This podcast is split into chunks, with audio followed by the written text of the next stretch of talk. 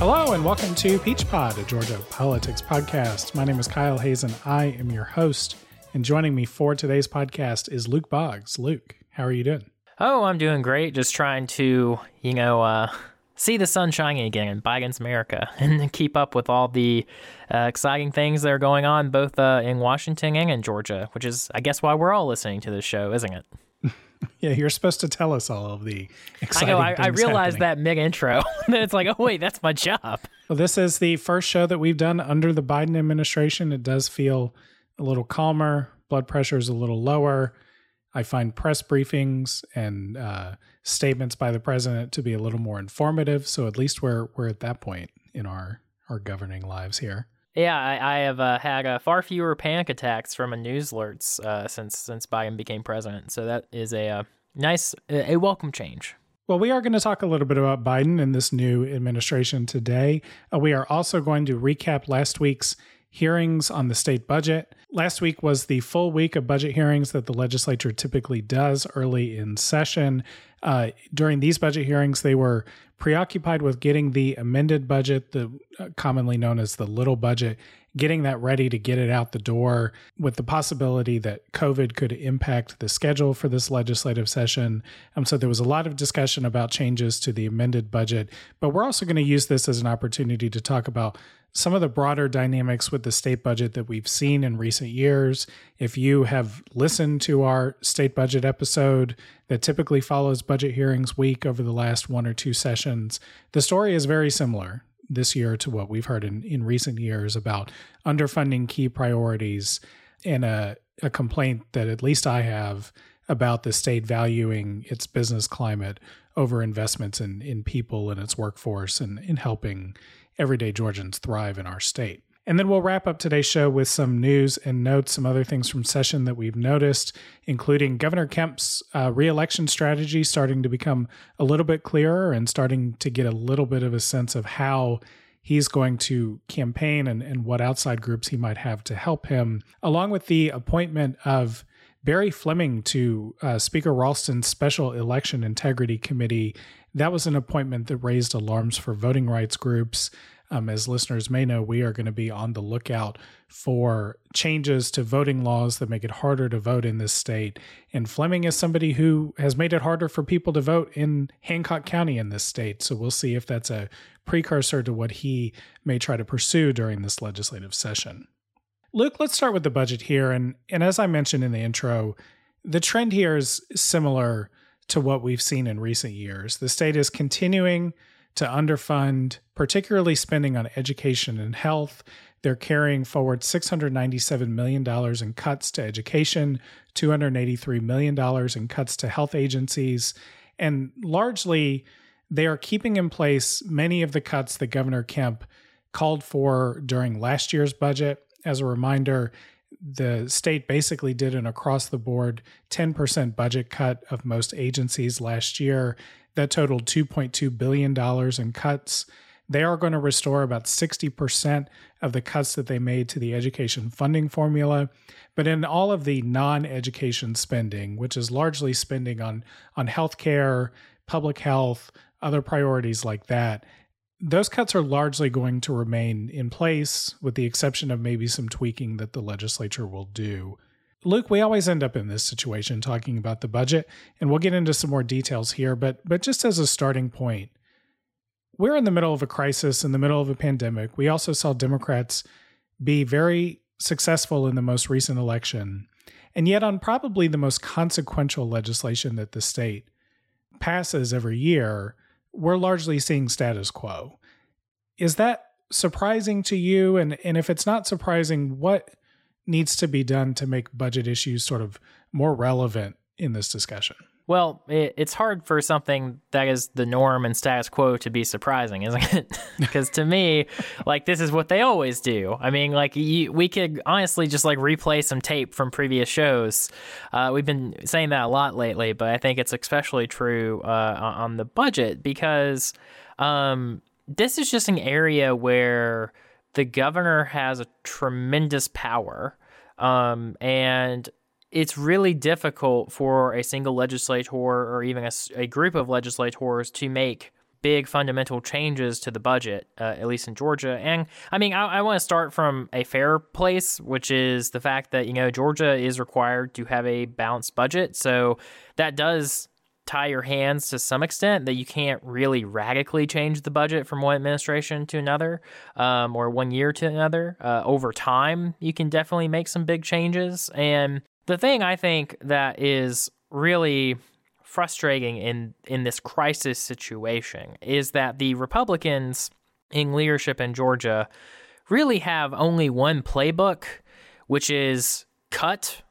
you know, like that really seems to be the only thing they know how to do. Um, and if there are situations in which they can't really you know, find the money for vital programs, they are always going to just cut money from those vital programs and never explore other things that we could do instead. Because, as I have mentioned uh, many times on this show, we have some ridiculous tax breaks that we should be looking at instead, like the yacht tax, the yacht repairman tax, my go, you know, my hobby horse that I will beat until it's gone. Um, and, eh, but there, I mean, there's all these tax credits. The most famous one and arguably the most successful one being the film tax credit. There's all these issues, and we just like never look at them.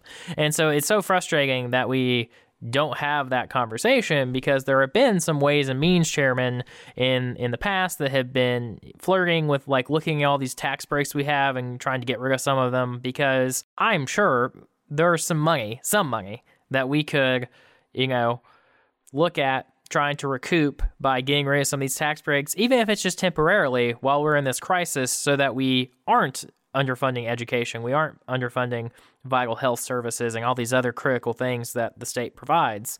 And it really, what it comes down to is just a highlighting of the Republican, conservative, call it what you want, governing philosophy that they don't really see this as the red flashing light problem that you and I see it, and that a lot of other, you know, uh, progressives and just general good governance experts see it as because it's just in their philosophy that government is not very important. And so if you're underfunding something that's not important, then that's not really a problem.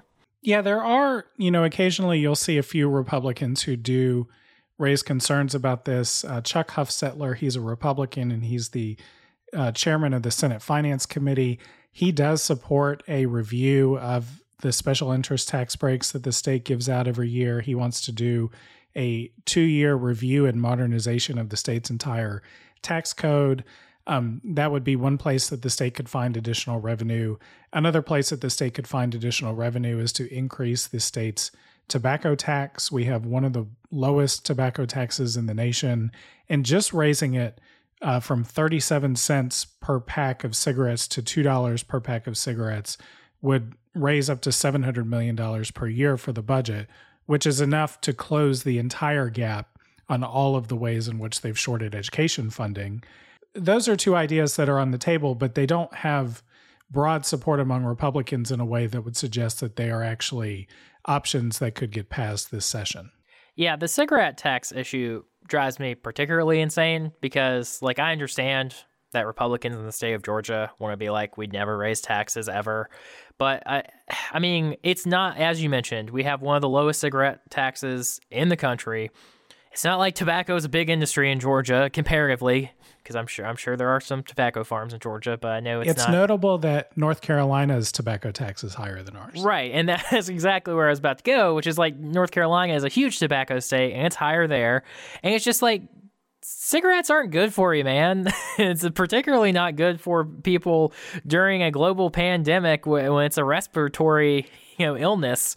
Like I think it would be a no-brainer good policy decision for them to increase this tax because while yes, they want to be the no tax party, like most people, even cigarette the cigarette smokers in my life, which I know I do know a couple, like they aren't happy that they smoke. And I mean, it's been proven. Like, if you make things more expensive, people buy it less, usually. And I think making it harder for people to buy cigarettes and having some good, you know, outcomes uh, in the state by raising really vitally needed funds, and the fact is that much money, I, I, I just this seems like something that's so easy that during a crisis like this, where we so desperately need more money, uh, that would be a great place to to get it from without having you know to like face your voters and being like, oh, I raised the income tax or all these taxes that you know people really really feel personally about because as far as you know what happened to sin taxes man? Like republicans used to love those. So I, I, feel like that would be a great opportunity to raise really vitally needed funds because it just is so low and it, it's just one of those things that like we've been talking about for years and even some republicans have been talking about for years and i just don't understand why it hasn't happened yet the other thing that's particularly frustrating is the state of the education budget so we have only fully funded the QBE funding formula, which is the name of the formula that provides most of the state funds for education. There's also uh, a few other programs that broadly that feed into education funding in the state. Um, we've only fully funded that formula twice since 2003.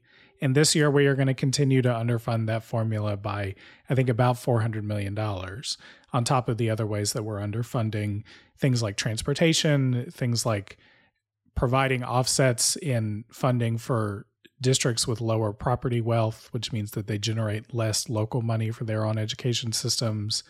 Um, Stephen Owens from the Georgia Budget and Policy Institute has a lot of interesting work on this that we'll put into show notes.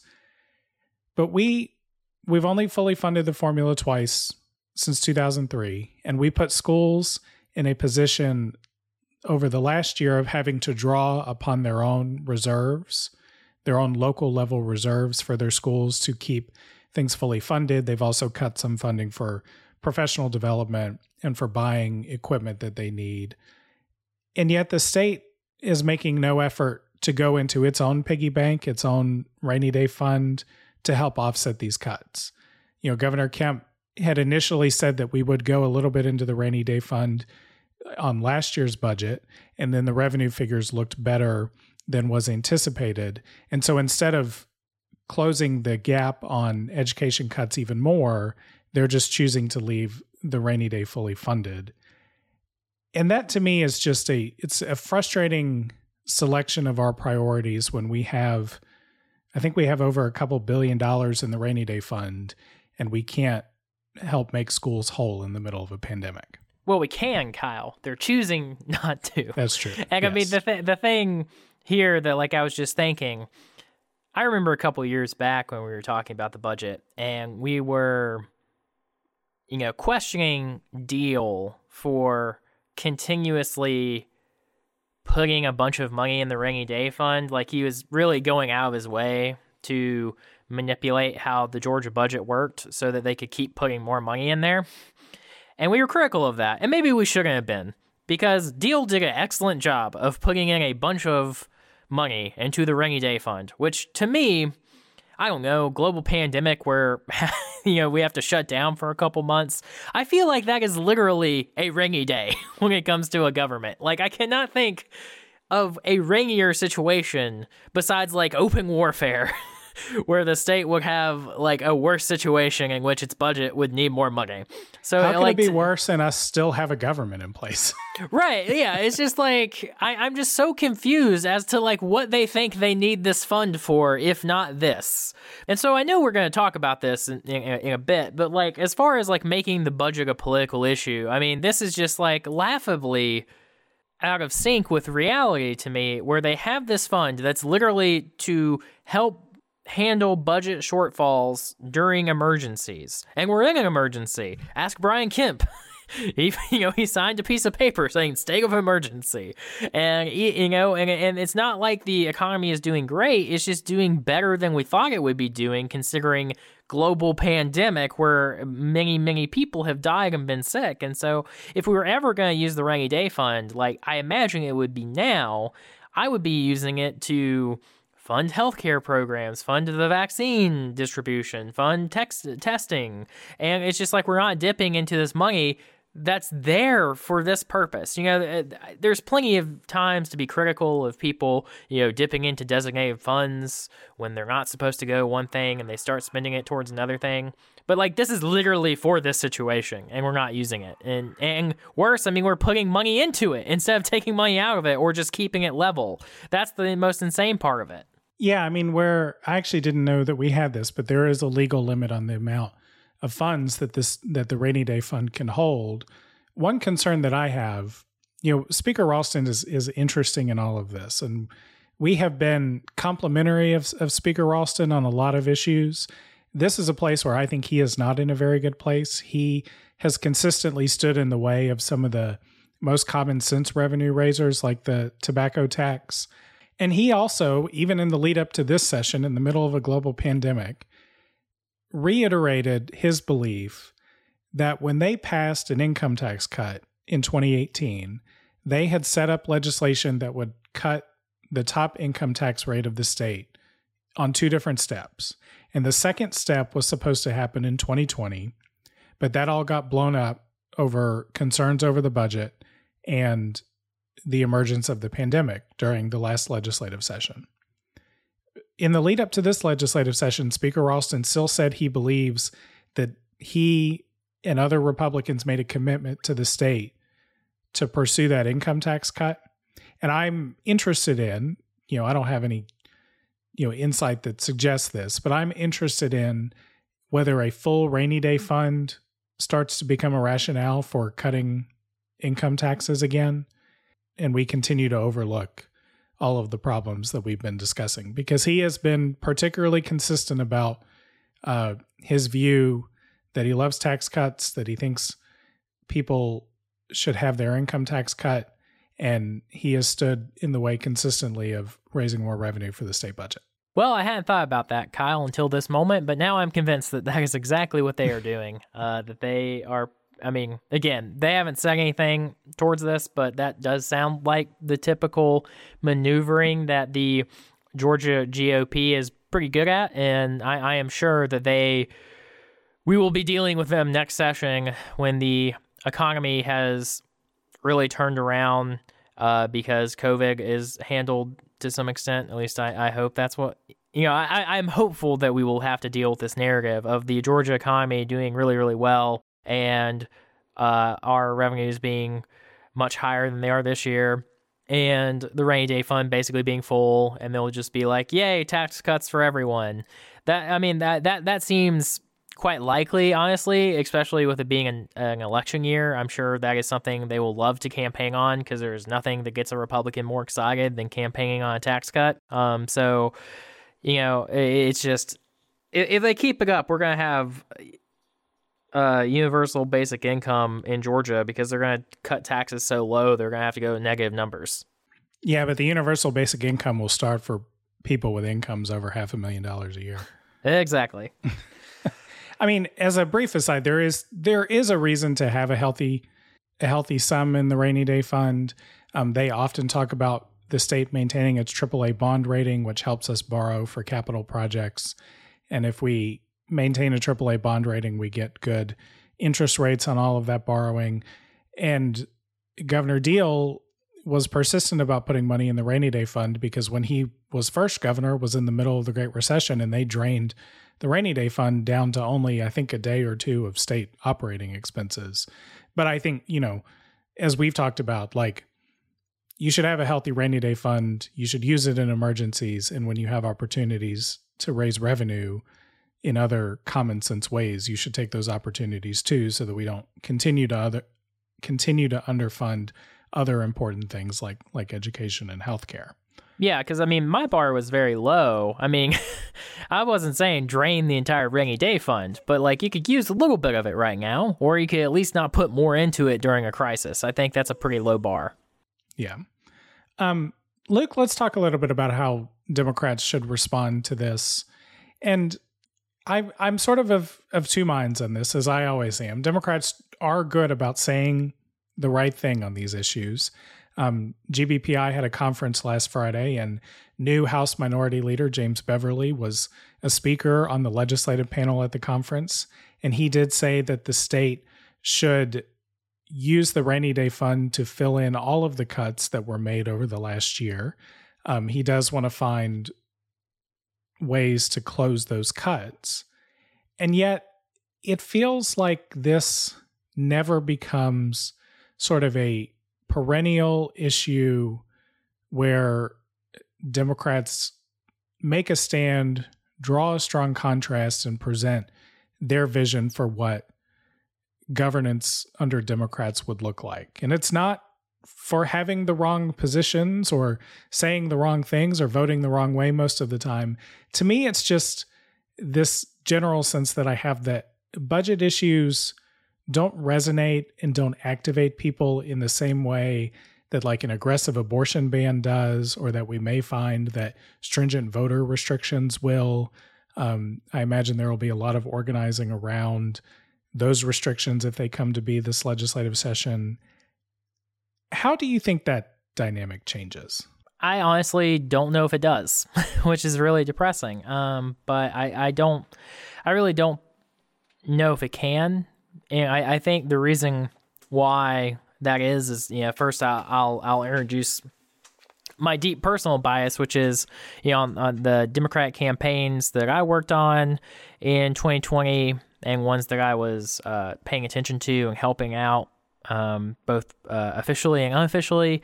The one billion dollar education cut was something that pretty much every state house and state senate candidate campaigned on, and most of them lost. And they really hit these candidates hard. I mean, there were mailers left and right. So, like, if you were a voter in this district, you saw this message and you got it from both the official campaigns, from outside groups. Like, Democrats were talking about that budget cut in a real deep way. And I mean, this is something that Jason Carter campaigned on very hard. He campaigned very hard on the QBE formula not being fully funded. Uh, it was no secret, you know. So people are aware, I think, um, that we're not funding education. But I, I think for whatever reason, uh, voters either don't dive into it or they just throw up their hands and they're just like, well, you know, it's not like anybody else could have funded it fully. Um, you know, I, I, I, don't know. I, I probably need to do a bunch of polling and a focus group to get why people don't get fired up about this issue like I do, um, and don't put more blame at the Republicans' feet for it. I mean, I, I think it's sort of like you know the a lot of voters that did not really blame Donald Trump for the pandemic hitting his door, but did blame how he handled it. It just seemed like the you know the need to cut a bunch of money during an emergency was something that the Republicans got a pass on because I mean to be fair, like they're going to have to cut money last session because of the the pandemic. Like they're they could have cut it better. They could have you know tried to find less painful cuts like the tax breaks I keep talking about, but I think most voters just like it just didn't get through to them or it was something that they either wrote off as not their fault. Um, and it's just it's just not mobilizing uh, for them in the same way that those other issues are, because I think the element of it being a political choice is something that hasn't really attached to budgets. Because one of the first things that was said in my uh, master's uh, master of public administration budget class was that like budgets are a policy document. They're a messaging document and they should be viewed that way uh, that they are trying to communicate what that you know government values and what they think is important. And i just don't think most people think about that in that way. Also those documents are you know hundreds of pages long and have lots of charts and uh, you know uh, spread you know spreadsheet looking things that intimidate people. So i think it's just a lot harder for people to wrap their heads around it and you know compared to an abortion bill which you know could easily have not been signed. Whereas like you gotta sign a budget you gotta make decisions and I, I think people just you know, are, are willing to show some uh, more latitude on, on that than some of those more clear cut issues. Yeah, I will say I listened to several um, subcommittee state appropriations hearings last week. To be completely honest with you, most of them were very boring. Even uh, the testimony from Dr. Kathleen Toomey, who is the uh, head public health person in this state and is in the middle of combating a once in a lifetime pandemic. Even her presentation was not really riveting. Uh, not her fault, but just when you're talking through through budgets and, and program operations, it's just not the most thrilling thing. Um, and I do think you know the budget itself is a massive document. And when you hear people talk about the budget, typically you hear this run through of numbers and how funding has changed from last year to this year. It's not easily apparent what the downstream impact of cutting several hundred million dollars out of education is going to be.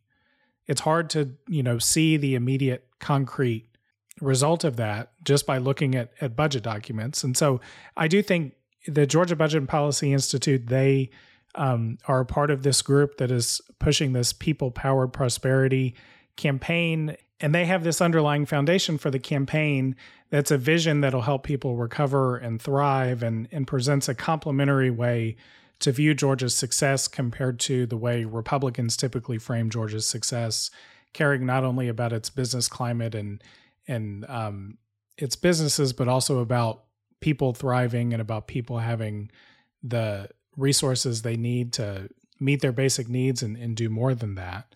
I do think that that's a, a compelling vision to the budget. I think it does a good job of sort of tying it all together and, and helping people understand that you know, for a lot of reasons, including, you know, racism and policies that have tilted economic outcomes towards wealthy people, there's a lot of people who get left behind in our state's economy and they get left behind on education, they get left behind on the programs that help them meet their basic needs, and then it makes them harder to succeed in an environment in this state that has a lot of low paying jobs that have very few protections for workers.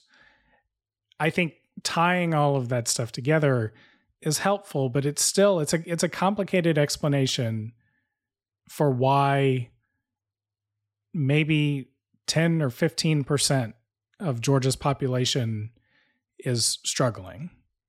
And that I think is just it's a tough thing to get through. I what I am hopeful about is that one way to message about these problems more widely is a series of statewide campaigns and we're going to have big campaigns coming up in 2022. We're likely to have Stacey Abrams running for governor again. I thought that she was a very I thought that she was a very compelling candidate on policy last time, and I thought she did a pretty good job of weaving all of these things together and, and talking about this different vision for the state under her leadership. I hope we get another one of those type of campaigns in 2022. As you were going through that, Kyle, what really came into my mind is I, I think part of the problem on these budget issues is that for a lot of Georgians, not all Georgians, maybe even most, Georgia is like working pretty okay for you, you know, especially if you're in the metro area, if you're, you know, someone like us that have college degrees, but there's and there's a, you know a much much smaller group that Georgia's working really great for, and they love that business first uh, climate. But the thing that I think you're getting at that um, you know Stacey Abrams got at really effectively in her first campaign, I'm sure she would in her second uh, if she runs, is just that Georgia doesn't work for everyone and it doesn't give everyone an equal chance. And you know, worst of all, I think for a government, you know, it doesn't help provide a cushion for people when situations out of their control get rough. And that I think is where the budget fails really significantly. And I think it takes time to make people understand that those policy decisions are happening and that those opportunities to build a more equal state, a you know state that uh, really cares about how everyone does, not just the people who are already succeeding in society, um, can be built. I, I think that's actually a thing that Democrats have to find a way to overcome because people are always nervous about change. You know, uh, cha- change is uh, scary and risky, uh, but very oftentimes necessary. But it's hard when things are mostly working for people most of the time for them to embrace a narrative of change, especially because the people who would most benefit from that change are the people who are most disengaged from the system usually just because the system hasn't really given them much reason to be engaged. And so I think that is uh, a really interesting part of the coalition that we saw that elected uh, Biden and Ossoff and Warnock. Uh, that it, it includes, you know, both of those big groups I was talking about. It includes a lot of people that Georgia is working really well for, and included a lot of people where Georgia wasn't working very well at all. And so I think um, seeing how that develops into the future will, will be interesting. Let's move on here and talk a little bit about our new president, Joe Biden, our new vice president, Kamala Harris. We also have two new Democratic senators. They are all all of them are now in office. Um, and it to me, I'm I'm very interested in how the early days of this administration are going to go. Um, because of the election of of Reverend Warnock and, and Jon Ossoff, Democrats have a trifecta in Washington. Um, this is the first time that they've had trifecta control of the federal government since 2009, 2010. Um, that was also during a crisis. It was during the Great Recession. And that was one of the most productive legislative periods that Congress has had in maybe the past 30 or 40 years was those first two years of the Obama administration. We are back here in a in a crisis again. And notably, when Joe Biden campaigned in Georgia in the last days of the Senate runoff, he tied strong legislative action on COVID to electing Jon Ossoff and Reverend Raphael Warnock, including the $2,000 checks and also other big pieces of COVID relief. And we got it. You, Democrats won the election. You'd think they're ready to govern, they're ready to get it going. But you also saw in Joe Biden's inauguration address a call for unity and a call that a unified Washington is necessary for solving the biggest problems that this country faces. That presumably includes Democrats and Republicans governing together to get a big COVID relief package across the finish line. Now that we're about a week into this administration, it sort of feels like we're back in the Obama administration. You're seeing Republicans complain about spending and seeing them being relatively cool on this COVID relief proposal that Joe Biden has proposed. And so it raises a question for me about how Joe Biden is going to govern and and how we think maybe he should govern in, in the first couple years of his administration.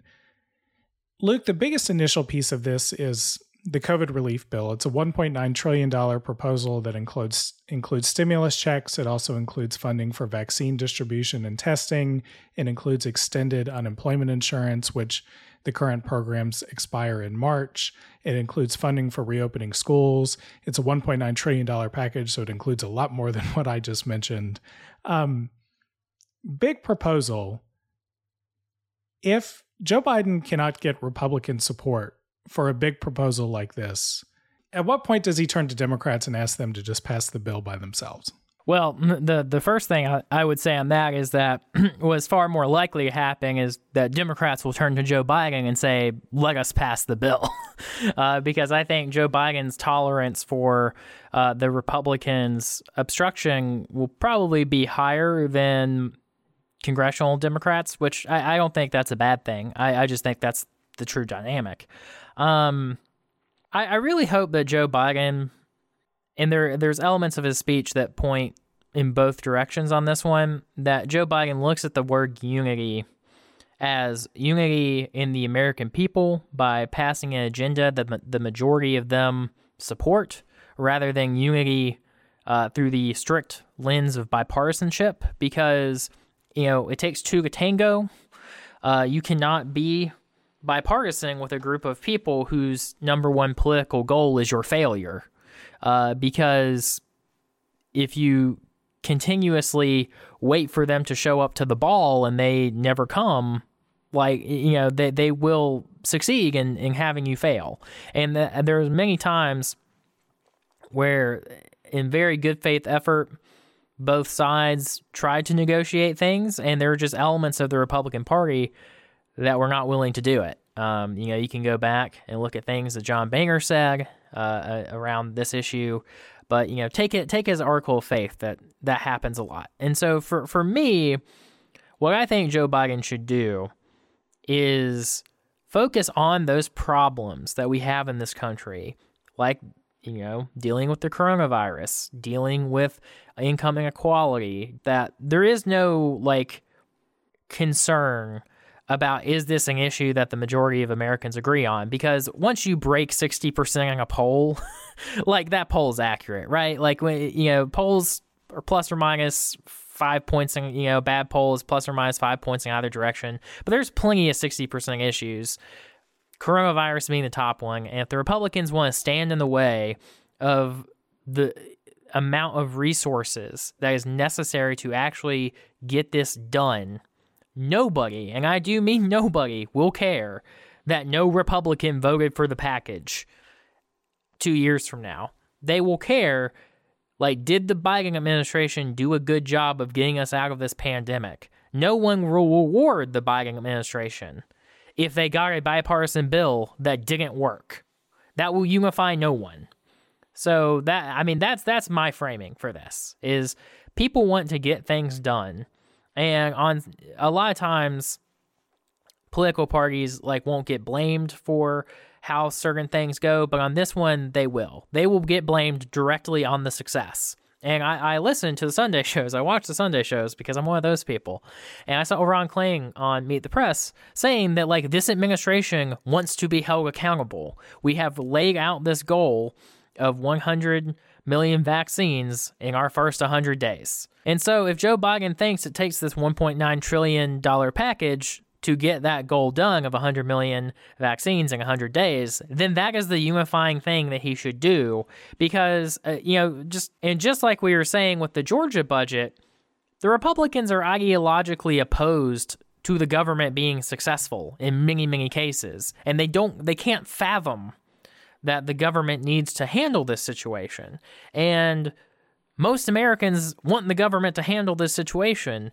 And are expecting the Biden administration to do that, and the Biden administration has set this as a thing for them to be held accountable for. So, I mean, under that framework, Joe Biden would be insane to not pass the bill that is required to hit that goal to revive the economy because, I mean, he just knows dealing with these people as long as he has that sometimes they're just not going to make a deal under any circumstances because they want the political, you know, stick to beat them over the head with of saying, aha, they weren't bipartisan, you see? And I, I mean, if they're going to do that, then pass the package that will actually work and they can go down in history of not supporting it. For the first time in a little while, uh, in preparation for this show, I kind of took a look back at the broad swath of Joe Biden's agenda for his presidency, just beyond the immediate crisis of, of COVID and economic relief. And I think it is true. He he actually campaigned on a much bolder progressive agenda than he was often given credit for. He proposed plans that would cut child poverty in half, that would make housing assistance benefits an entitlement, that would raise the minimum wage to $15 an hour, that would make a robust down payment on infrastructure and research and development, that would give us a real chance at combating climate change. And Republicans, especially here in Georgia, responded to a lot of these big ideas by raising the specter of socialism and you know the end of American life as we know it. But they weren't effective in this last election season, having lost both the Senate seats and, and the presidential race in this state. Beyond just the short term question of COVID relief, if Joe Biden had support from Democrats to pursue this bold agenda. I think we agree there's a lot of good outcomes for people and for the future of our country for this agenda. But I'm interested in do we think that a bold agenda like that would be good for Democrats politically in Georgia? I, I think people don't really care where you would put an agenda on an ideological chart because people don't think like that. People think about like you know I mean it's the it's the you know the Reagan thing like are you better off today than you were four years ago? Um, and I I think that is really what this administration is going to be judged by. And if I'm Joe Biden if I'm a congressional Democrat that is my only metric. Like what can we do to make people feel better very soon? Because one of the things that I think is a lesson of the Obama administration is like you should not be passing policy that will become popular eight years after you pass it, or six years, however long it took Obamacare to become popular. Like, that is bad policy making. What you should do is find ways to pass things that will be immediately popular and people will clearly identify as something you successfully did. That's especially important in this crisis situation because we found out in the last, last crisis situation in which Joe Biden had to play an integral role that delaying relief for the false hope of getting some Republicans to vote for something is not worth it. And I, I think there are some issues in this package that Biden and his team have put together that probably are there for them to get rid of for a good faith negotiation of trying to get some Republicans on board. And so they can say, look, we, you know, lowered the minimum wage to ten dollars an hour instead of fifteen. See, we're trying to work with you. But and if the the Republicans might go for that, but if they don't, then they definitely need to just pass their bill, get things done for people, so that all of the work we've done eh, is shown to matter. The thing I'm most worried about is that Democrats will lose the momentum they have of showing people that elections matter. Because if Democrats are not able to get significant things done after how hard we campaigned on elect us, we will get significant things done. I mean, that will be, I think, as damaging to the party brand as Trump has been to the Republican Party brand. Because I mean, it is a key operating principle of the Democratic Party that we care about government and we can make government work and do better things for our constituents.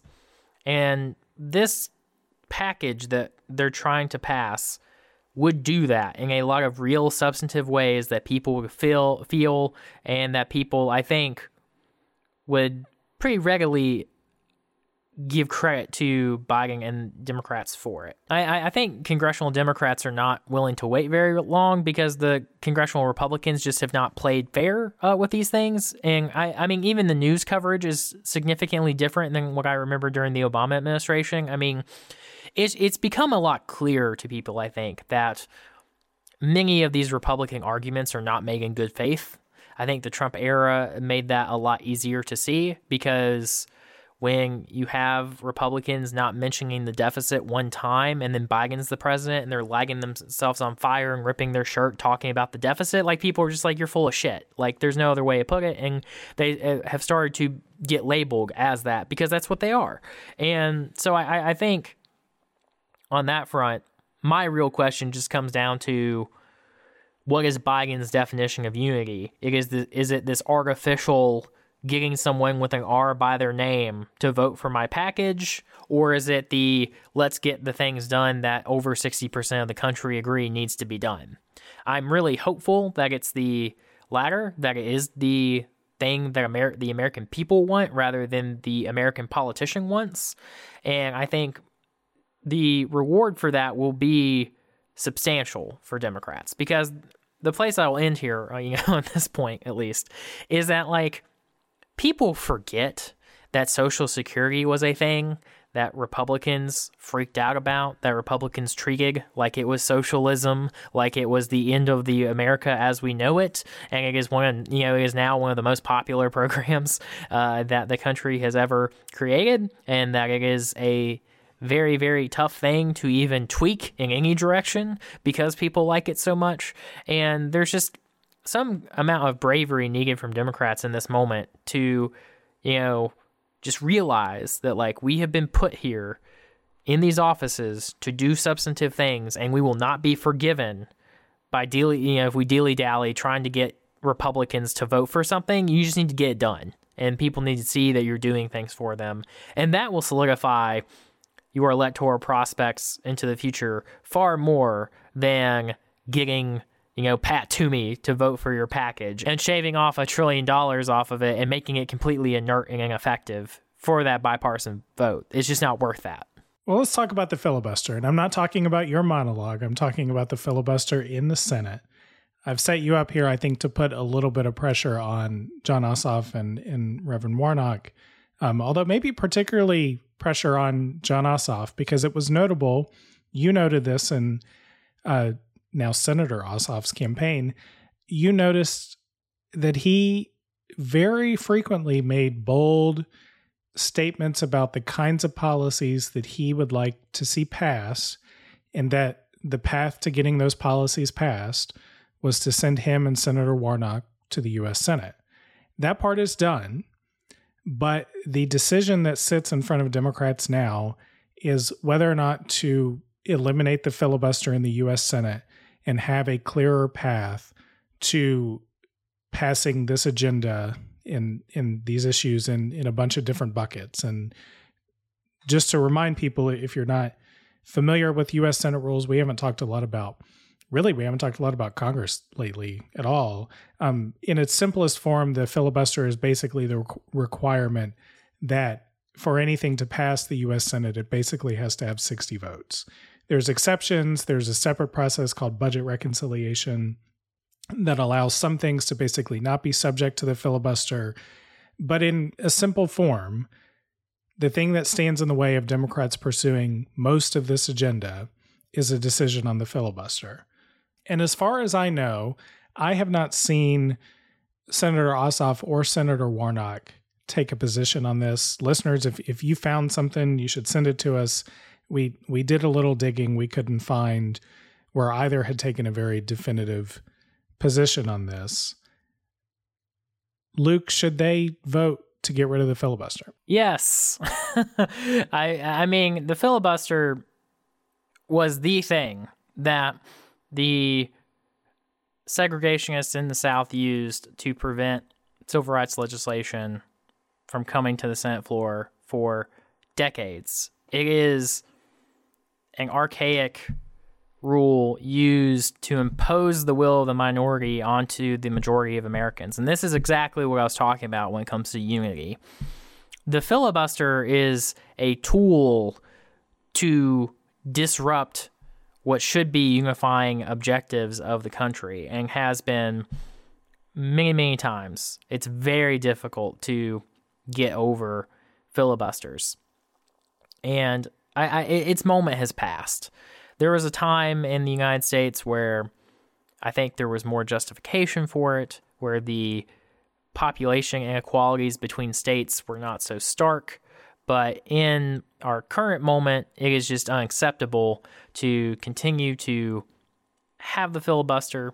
And so I, I, I am 100% behind getting rid of it slash reforming it. And to be clear, and I, am sure if you're listening to the show, you probably don't need to be told this, but we have like this is not the Mr. Smith goes to Wash, uh, Washington talking filibuster, which I actually approve of because if you're willing to physically stay up there and talk for 24 hours on something, I think you should have that right.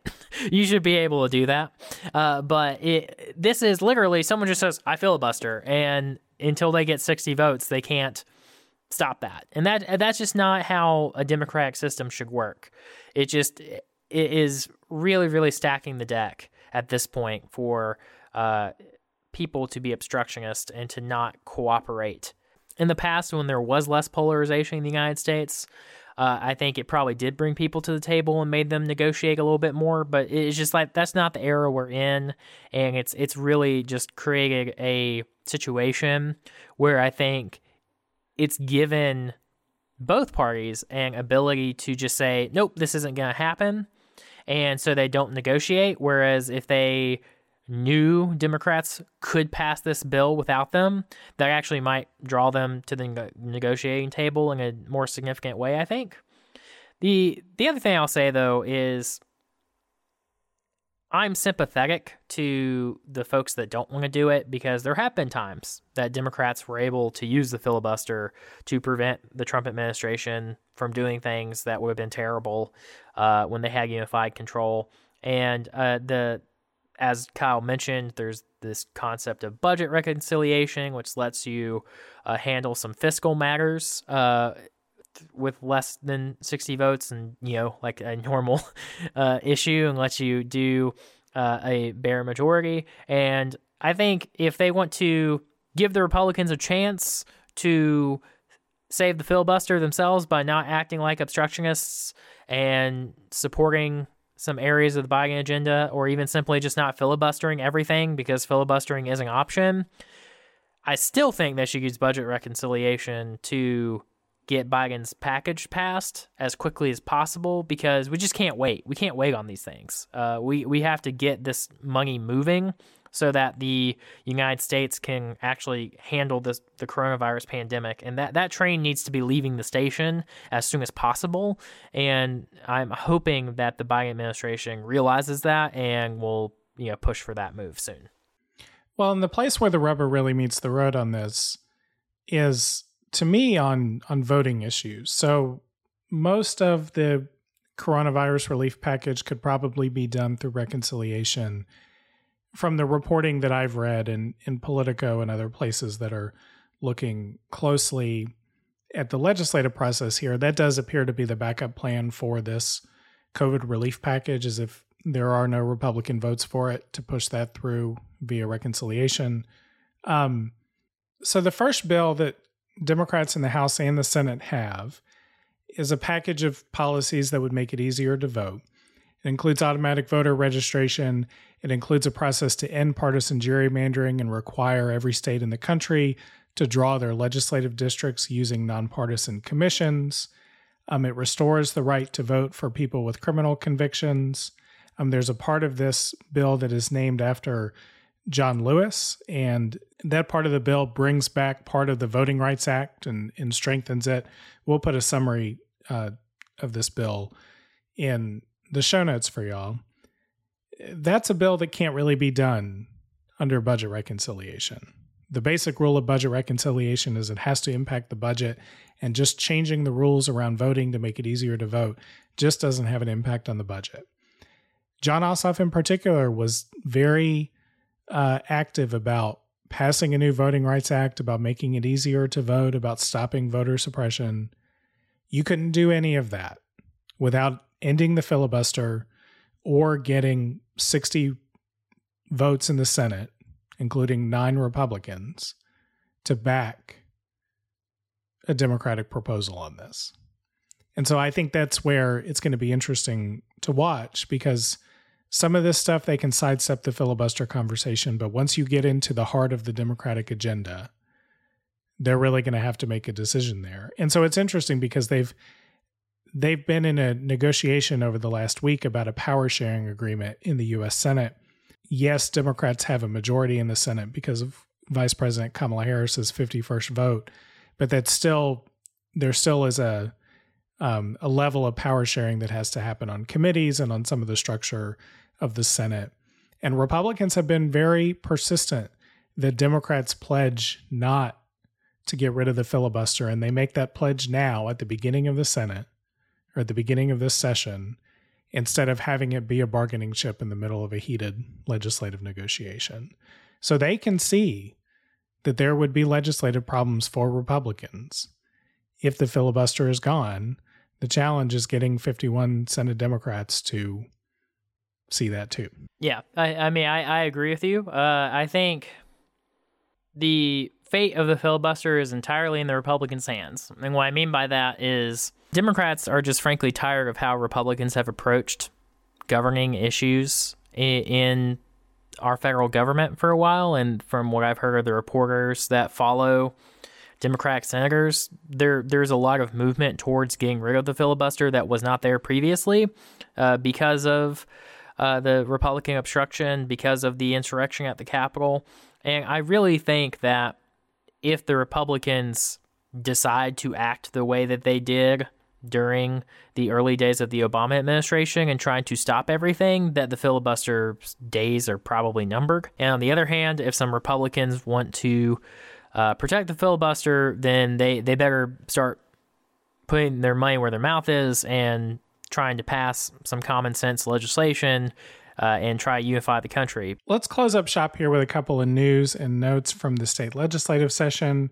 Um, the first thing we are recording on Monday evening, January 25th, and this morning in the Jolt in the AJC, the AJC laid out some of the staff shuffling that Governor Kemp has done.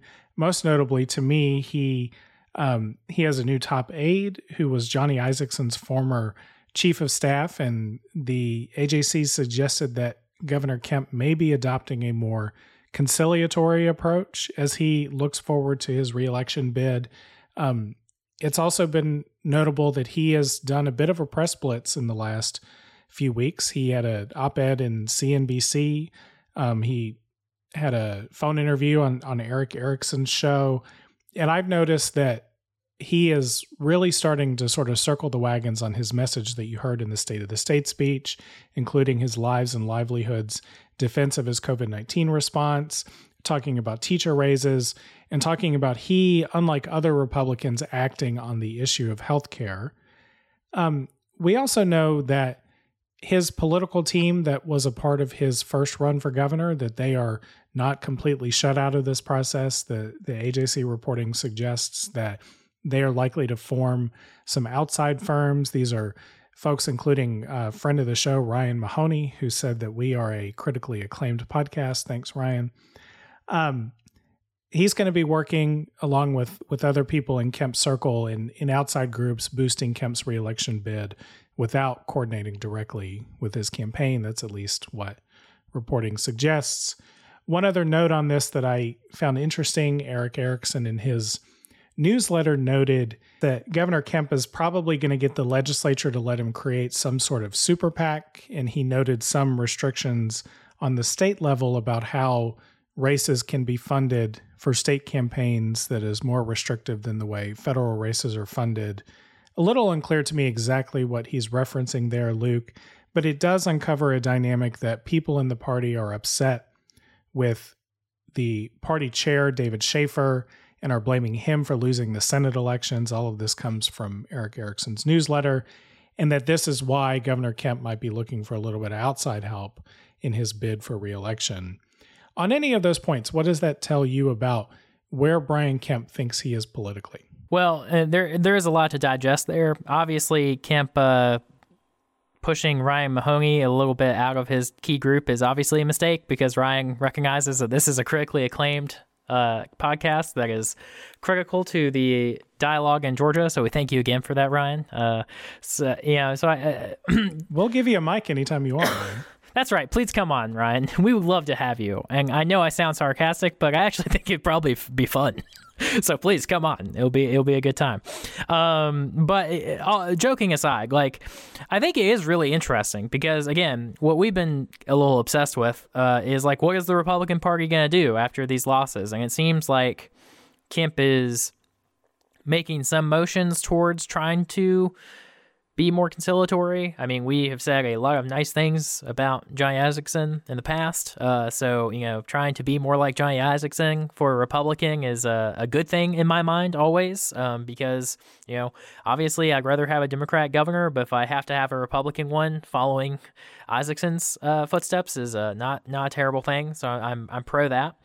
I, I, I think what will be interesting is to see if he has kicked out his previous team and like how much they are still like working to elect Governor Kemp uh, because you know, not without getting too deep in the weeds, there's coordination laws. So if they do actually start a super PAC, he would not be able to work directly with them. But if they basically just do the anti Abrams, anti Democrat campaign, and Kemp focuses more on the positive, like, look at what I've done, Georgia stuff, like, that's a very typical model. I would not be shocked if that's what happens. That's honestly what I expect will happen. And so I think both you and I, but also the media in Georgia, will need to be smart and sophisticated and watch uh, what his previous team does to hold him accountable. Because, really, truthfully, if they do uh, break off and form a bunch of groups and end up just being the negative campaign arm, uh, I, I don't think Kemp really will deserve any plaudits for changing his course because he really hasn't changed his course. He's just obscured his his course. Um, the other thing, though, that I find interesting is just to the extent that the head of the Georgia Republican Party is actively feuding with the head of you know the party elected wise because typically speaking the state party apparatus is there as a tool for the governor uh, of the state. I mean that that's just like very very typical. Democrats did it when we were in control of the governorship in Georgia. Around the country, that's typically what's happened. But more and more, there's been the like Trumpier side of the the party has taken over the official party apparatus. I mean, this is something that's happening in Arizona as well, where the Republican governor of Arizona, who's actually quite popular, uh, got censored by his own state party. Uh, and, and so this like open fight between Shafer and other elements of the party has been really interesting to me. I, I agree with Erickson. it looks like he's trying to run for office. Uh, so I just kind of wonder where he's going to land and, and try to run.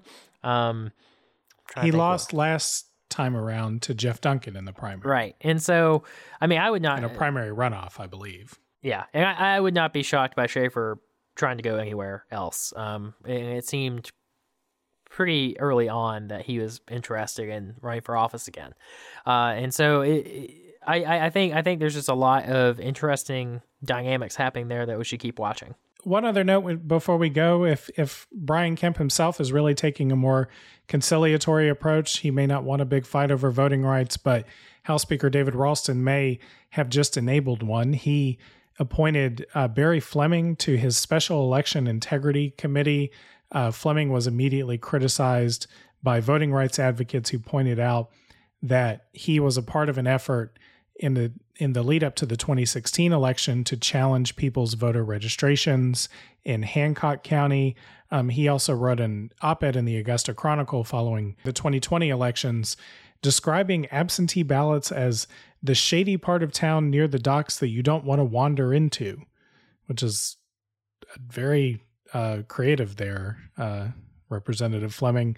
Um, he, I think, obviously has his eye on attacking absentee ballot access in this state. Still TBD, though, about how much of that fight David Ralston wants to have and whether uh, it was a way of sidelining Fleming to put him on this committee or whether it empowers him to be a champion of these policies in a way that is going to build a constituency for them in the state house.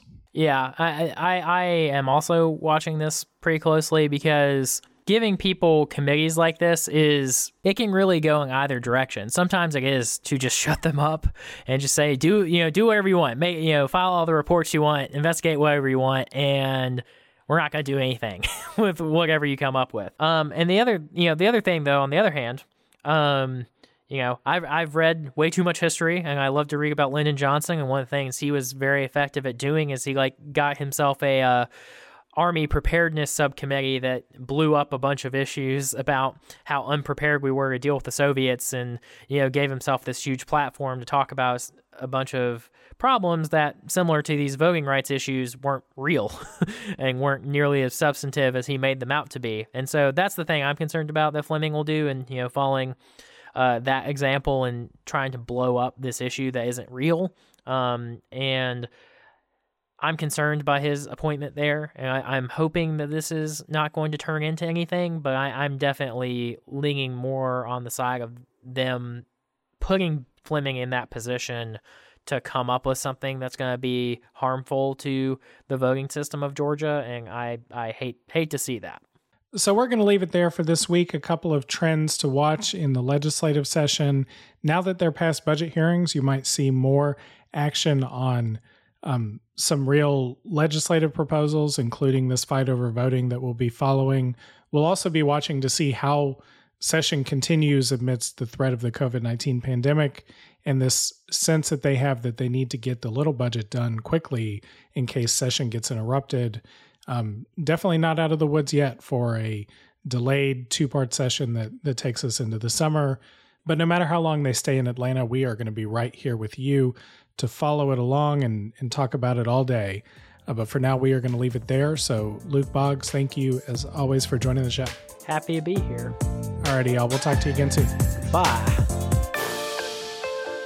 Thanks for tuning into Peach Pod. If you liked what you heard, subscribe to Peach Pod on iTunes, Spotify, or wherever you get your podcasts. We'll be back with another episode next week. Until then, take care, y'all.